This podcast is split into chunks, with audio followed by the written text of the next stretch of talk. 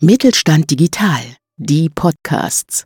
Mit Mittelstand Digital unterstützt das Bundesministerium für Wirtschaft und Klimaschutz kleine und mittlere Unternehmen bei der Digitalisierung.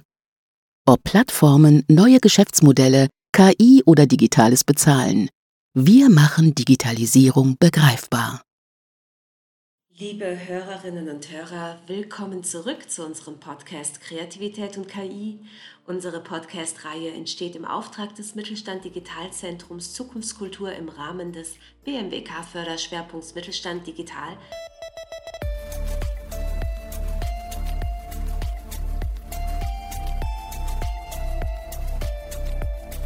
Ich bin Christina Podrosic-Bernic. Heute begrüße ich voller Freude Alexandra Matz bei mir. Hallo Christina. Hi. Hey. Alexandra Matz ist User Experience Design Researcherin bei SAP SE in Deutschland, leitet Design Research Aktivitäten mit Produktteams und erarbeitet und unterrichtet Advanced Research Methods im Design. Darüber hinaus forscht sie zu den Verbindungen zwischen Handwerk und Design sowie zu den Weberinnen des Bauhaus wie zum Beispiel Otti Berger. Sie hat einen Master of Research in Design des Royal College of Art London. Frau Matz bereicherte die von Mittelstand Digital herausgegebene Publikation Kreativität und KI mit einem Artikel zur Integration menschlicher Sinne bei der Entstehung von Design innerhalb der erklärbaren künstlichen Intelligenz – was dieses Plädoyer für menschzentriertes Design von Produkten und Services genau bedeutet, möchten wir jetzt im Interview herausfinden. So, Frau Matz, erste Frage. Textildesign ist eines Ihrer Forschungsfelder, was auf mich sehr exotisch wirkt, in dem Sinne, dass ich zuvor keine andere Forscherin in dem Bereich kannte. Und äh, Sie beschäftigen sich ja auch beruflich mit User Experience Design von Geschäftsanwendungen. Können Sie uns sagen, welches Interesse Ihrerseits dahinter steckt und welche großen Veränderungen Sie in der Branche beobachtet haben? Das ist eine sehr gute Frage, vielen Dank. Ähm, es ist vermutlich eben, wie Sie sagen, also ich ähm, arbeite ja als User Experience Design Researcherin für die SAP und für, ähm, kümmere mich um Geschäftsanwendungen und wie passt da Textildesign hinein. Also ganz kurz zum Hintergrund das muss ich wahrscheinlich auslegen, das Interesse an Textildesign kam durch mein Studium, das ich ähm, etwas später angefangen hatte. Also ich habe einen, einen, Bachelor in Graphic Design und eben einen Master of Research in Design vom Royal College of Art und in beiden Studiengängen habe ich mich interessiert für die Weberinnen und die Textildesignerinnen am Bauhaus. Und dadurch kam so ein bisschen das Interesse zustande und auch das, ähm, ja, das Wissen, wie Textildesign ja, Innovation auch hervorgebracht hat und vor allem, wie wichtig sensorische Qualitäten und der Umgang mit Sensorik, ganz natürlich ganz wichtig, das Taktile, das Haptische in diesem Bereich ist. Daher kam die, ähm, das Interesse. Und die Verbindung zu User Experience Design ist eben dieses ja, ja teilweise jahrhundertealte Wissen im Handwerk, was mich interessiert. Nicht unbedingt nur Textildesign, aber auch anderes Handwerk. Eine Kollegin und ich haben zum Beispiel schon mal untersucht, wie Prinzipien des Wabi-Sabi, also eine japanische Designphilosophie, wenn man es kurz nennen mag, die auch stark im japanischen Handwerk verwurzelt ist, ja, auf User Experience Design übertragen werden könnte. Mhm, wow, sehr spannend. Mhm. Wir sprechen ja jetzt dann schon über neue Technologien, wenn wir über User Experience sprechen. Inwiefern hängt so ein klassischer Bereich dann wie Textildesign heute schon mit diesen neuen Technologien, vor allem der künstlichen Intelligenz, zusammen? Auch eine sehr gute Frage. Also ich hatte schon kurz erwähnt, dass ähm, Textildesign schon immer innovativ ist und ähm, auch ein Mitbestreiter von Innovation war und ist einfach. Ähm, wir können das historisch, weil Sie im klassischen Bereich sagen, ja, wenn wir an die industrielle Revolution denken, wo eben gerade die Automatisierung oder die Maschinen zum Beispiel für die Weberei geschaffen wurden. Aber auch ähm, ja heute in der Forschung zu neuen nachhaltigen Materialien, zum Beispiel das, also wenn wir von Sport oder Funktionsbekleidung mal noch drüber hinweggehen, wie zum Beispiel jetzt nachhaltige Materialien mit Seegräsern gearbeitet wird oder auch andere Möglichkeiten. Und jetzt kommen wir zum, zur, sag ich mal, näher an die Technologie und künstliche Intelligenz eben wie man ja, sogenannte smarte Textilien, also Smart Textiles oder Wearable Computing, wo eben die Möglichkeit, also Textilien auch die Möglichkeit bietet, Sensoren mit in die Kleidung zu verweben oder zu vernehmen und halt auch generell neue Interaktionsmöglichkeiten mit Computern und Maschinen zu ermöglichen, die über eine zum Beispiel reine Mausbedienung hinausgehen und damit halt auch es ermöglichen Menschen, die vielleicht nicht alle ähm, Sinne nutzen können, zum Beispiel den Sehsinn nicht nutzen können oder motorisch mit einer Maus nicht arbeiten können, auch ganz andere Möglichkeiten ja, schaffen, diese ähm, Interaktion mit Mensch, also zwischen Mensch und Computer weiter auszubauen. Mhm. Okay. Der Begriff erklärbare künstliche Intelligenz oder auch XAI bedeutet, dass das Ergebnis der KI von Menschen verstanden werden kann. Na, warum ist das wichtig, dass wir Menschen den Prozess oder auch das entstandene Ergebnis verstehen können? Wir, wir Menschen sind allgemein, und das ähm, wissen wir jetzt zum Beispiel auch aus, aus Studien, die wir mit Anwendern der Geschäftssoftware ähm, machen.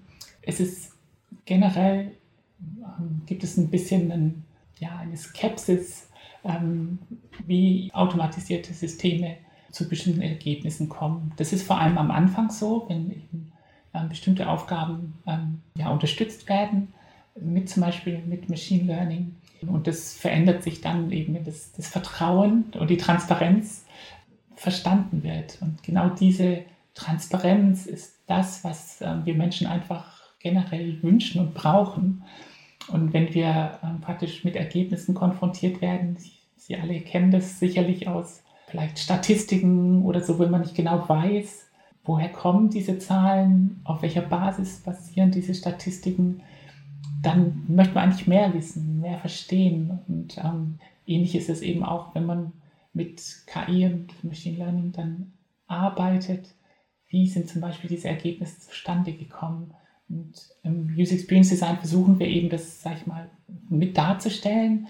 Also wenn ein Ergebnis zum Beispiel eine sehr hohe Wahrscheinlichkeit hat, dass die aufgrund von Prognosen und Vergangenheitswerte sehr hohe Wahrscheinlichkeit hat, dass das Ergebnis stimmig ist, ähm, dann werden vielleicht Anwender eben da nicht mehr nachhaken wollen. Aber wir bieten eigentlich immer die Möglichkeit an, im zweiten Schritt, wenn die Anwenderinnen und Anwender das wünschen, ähm, das ein bisschen nachvollziehen zu können. Und da muss es eben auch verschiedene Ebenen geben, inwieweit man in sowas rein ähm, sich vertiefen möchte und vertiefen kann.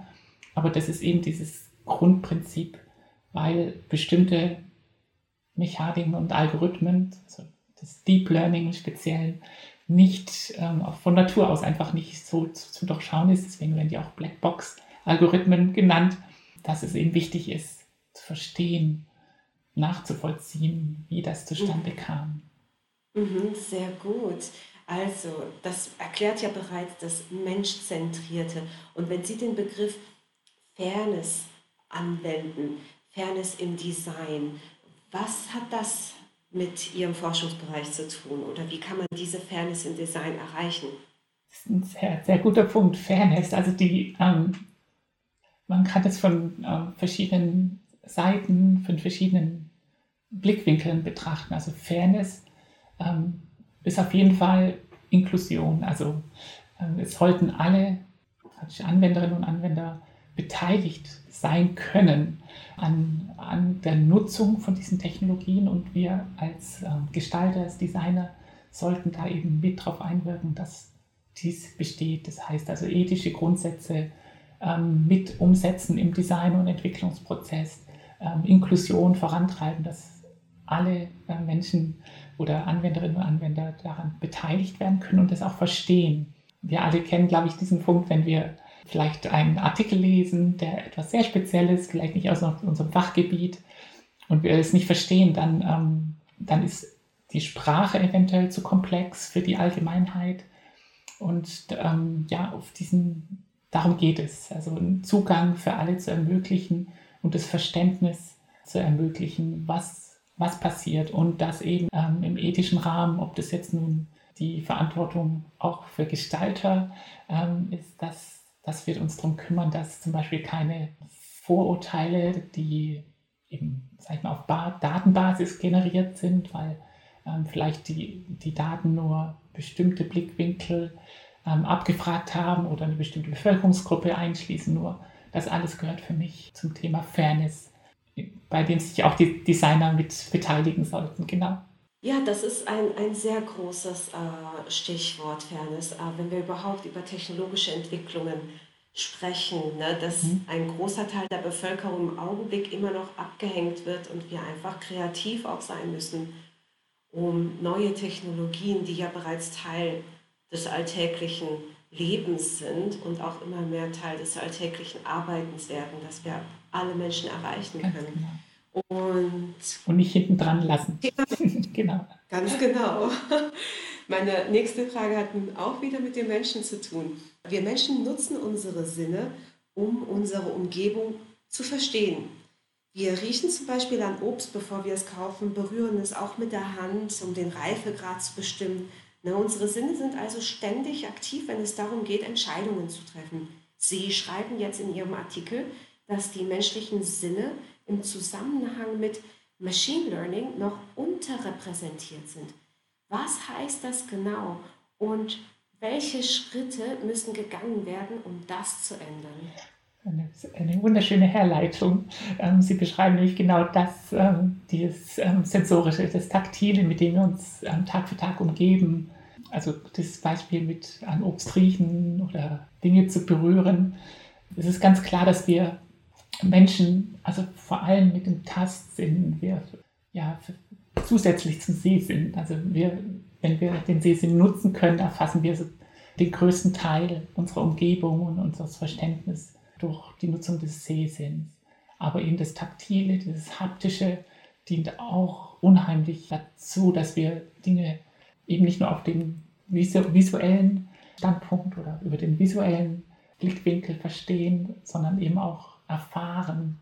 Ähm, das hat übrigens, Sie hatten Otti Berger am Anfang erwähnt, das hat Otti Berger 1930 in einem ähm, Artikel ähm, beschrieben, dass man Stoffe erfahren muss, begreifen muss und hat da sehr schön diese Doppelkeit der, der Worte im Begreifen und Verstehen genutzt.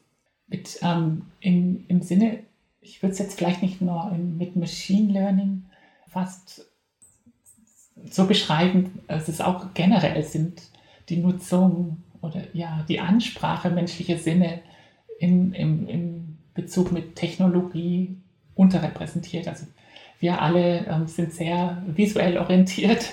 Also wir schauen auf den Monitor, wir arbeiten ähm, ja über verschiedene Displays und ja, nutzen einfach stark den Sehsinn. Und allerdings eben, es ist gut, wenn wir die Sehsinn nutzen können, manche können es nicht, aber auch die Möglichkeit eben, dass andere menschliche Sinne genauso dazu beitragen, dass wir Dinge begreifen und verstehen, also auch in, der, in unserem alltäglichen Leben, äh, nutzen wir unseren Hörsinn noch dazu. Also praktisch, nutzen ähm, multisensorisch eigentlich unsere Sinne, um Dinge zu verstehen. Und genau diesen Vorteil ähm, würde ich gern anregen, dass da eben ja mehr genutzt wird. Nicht nur aus Gründen der Inklusion, aber eben auch für äh, Menschen, die alle Sinne nutzen können, aber um eben das Verständnis, dass wir über zum Beispiel eine Grafik bekommen, was wir sehen, eben noch viel stärker ähm, über die anderen Sinne ähm, vorantreiben, was meiner Meinung nach dazu führen würde, eben auch Ergebnisse und Automation und Machine Learning besser verstehen zu können. Ganz sicher, ganz sicher sogar. Und das wird auch die nächsten Jahre immer mehr kommen. Ne, wir sehen es zumindest schon mal in vielen Startups, dass neue Ideen vorangetrieben werden. Und äh, können Sie uns vielleicht jetzt schon auch ein Beispiel, was Ihnen einfällt, nennen, so aus dem Bereich Kunst und Design, äh, in dem bereits eine sensorische Wahrnehmungssteigerung der Erfahrung stattfindet, aber noch mehr gemacht werden könnte? Mhm. Ja, also es gibt, es gibt vielfältige Beispiele. Also jetzt gerade im, im Kunst- Bereich oder wenn man Kunst und Design jetzt mal zusammennimmt. Es gibt verschiedenste ähm, Designer oder Künstler und Gruppenprojekte, die eben dieses multisensorische Ansprache ähm, zum Beispiel bei Performances nutzt. Ähm, also es ja, das sind praktisch Ausstellungen in Museen, bei denen ja, bei denen praktisch nicht nur der Sehsinn, also man, man schaut sich eben ein, ein Kunstwerk an oder versucht, sich in eine Performance reinzugeben, aber eben auch durch die Mittel der, des Audio, des, des, die Ansprache des Hörsinns, ähm, durch Geräusche, durch, durch Sprachen, aber eben auch selbst den, den, den visuellen, den Sehsinn auch noch anders beeinflussen, zum Beispiel durch verschiedene Lichtqualitäten, verschiedene Lichtstrategien. Also es, ähm, ja, sind Beispiele genannt in der Literatur, wie zum Beispiel Versuche, bei denen eine Weinverprobung stattfand, der gleiche Wein in drei verschiedenen Lichtszenarien, also dunkel mit rotem Licht und so weiter. Und man hat so raus, herausfinden können, wie eben diese unterschiedlichen Aspekte und da die Sinneserfahrung ja, sich dann auch unterschiedlich auf den, zum Beispiel den empfundenen Geschmack eines Weines auswirken können. Wahnsinn, aha, ja, das leuchtet ein. Ja. Mhm. Und im Branding ist es ja ähm, durchaus, wenn Sie zum Beispiel auf Messen gehen, ist es also, wo jetzt Branding Design ähm, zusammenkommt, da werden ähm, ja ganz klar auch neben dem Visuellen werden sehr stark eben auch die anderen Sinne, menschlichen Sinne angesprochen, um eben Menschen näher ähm, an die ja, an die Themen heranzuführen, an, an, an die Brand-Charakteristiken, weil eben ja festgestellt wird, man, ist, man kann es zielgerichtet, zielgerichteter einsetzen. Und wenn wir dann eben auch in die Themen wie das Metaverse reinsehen, ja eigentlich jetzt technologisch, aber eben halt auch, wo auch Designelemente mit reinspielen, sehen wir das auch. Wo zum Beispiel inzwischen Firmen, die ähm, ja, Kleidung, digitale Kleidung herstellen für das Metaverse, kaufen kann, investieren kann, wo man eben dann auch entsprechend sieht, wie sich diese die physische und die digitale Welt hier vermischen und eben auch, wo Textildesigner und eben auch die Technologie ähm, ja durchaus ihren Beitrag leisten können. Mhm. Wenn KI und menschliche Sinne miteinander in Austausch treten, einander auch also ergänzen, ne, um eine Verbesserung der Gesamterfahrung zu erreichen. Was bedeutet das dann jetzt für andere Industrien oder auch das Gesundheitswesen? Was kann man da noch erreichen? Ist ein, ein interessanter Aspekt, also weil Sie eben auch das Gesundheitswesen ansprechen.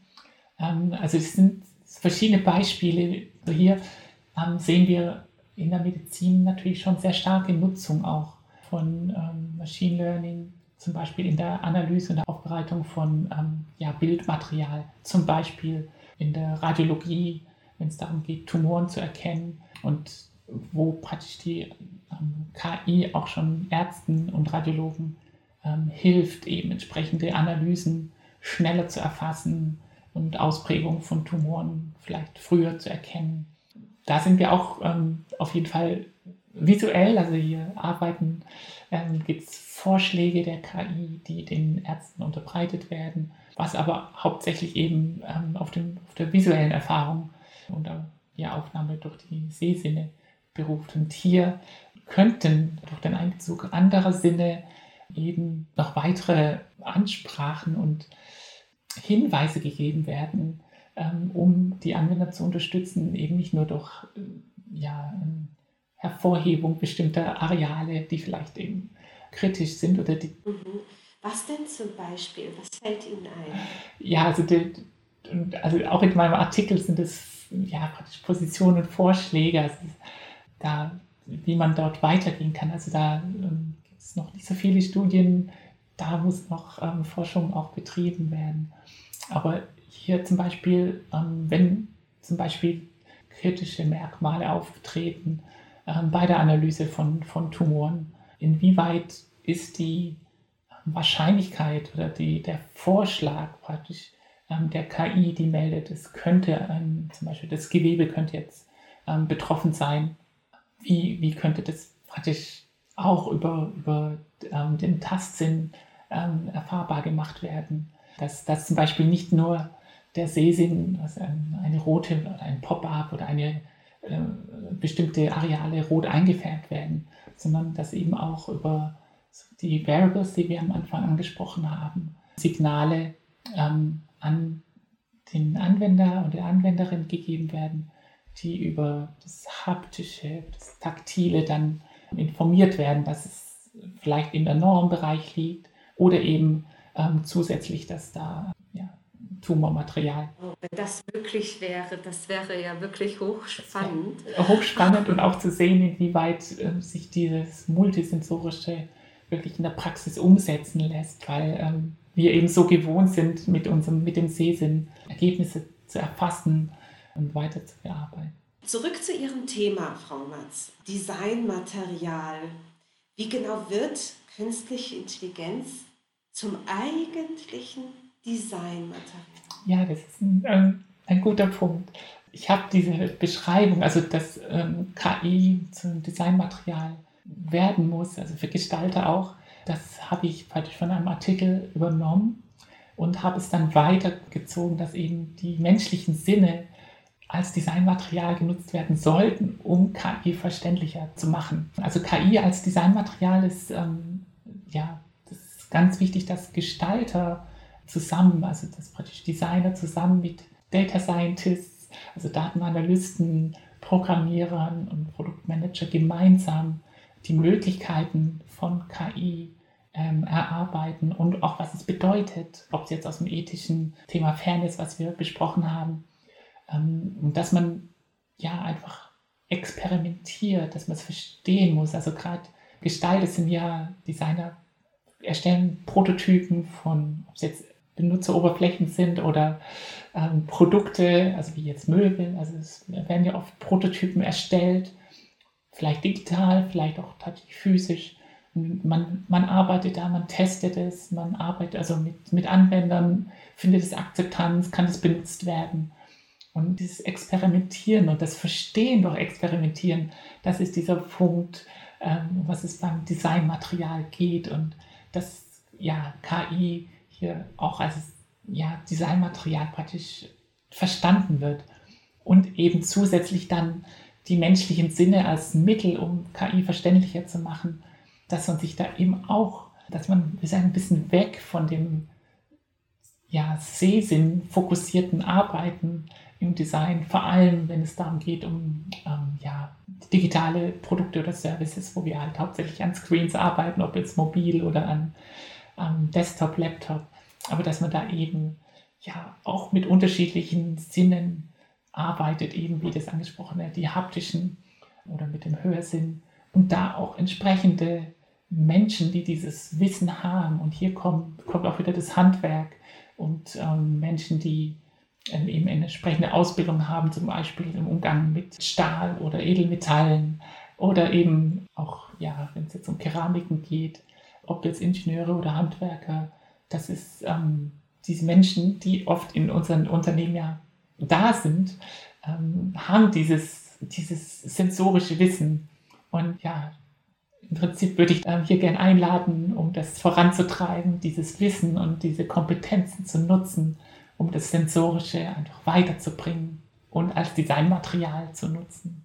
Mhm.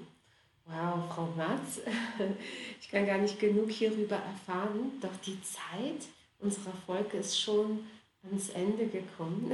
Ich freue mich mhm. darauf, Sie aber bei anderer Gelegenheit wiederzusehen, zum Beispiel in einem Workshop, auf dem ich meine eigenen Sinne auch entdecken kann. Ganz lieben Dank, dass Sie sich heute die Zeit hier für uns genommen haben, Alexandra Matz. Dankeschön auch an Sie. Liebe Hörerinnen und Hörer, ich hoffe, Sie haben diesen Ausflug in die Welt der menschlichen Sinne in Zusammenhang mit neuen Technologien genossen. Und wenn Sie Interesse an den besprochenen Themen haben, finden Sie den Link zu unserer Publikation in der Beschreibung dieser Folge. Dann erstmal auf Wiederhören!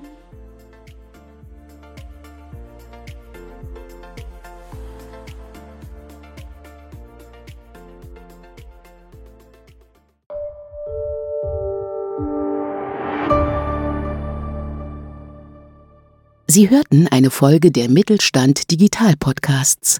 Mit Mittelstand Digital unterstützt das Bundesministerium für Wirtschaft und Klimaschutz kleine und mittlere Unternehmen bei der Digitalisierung.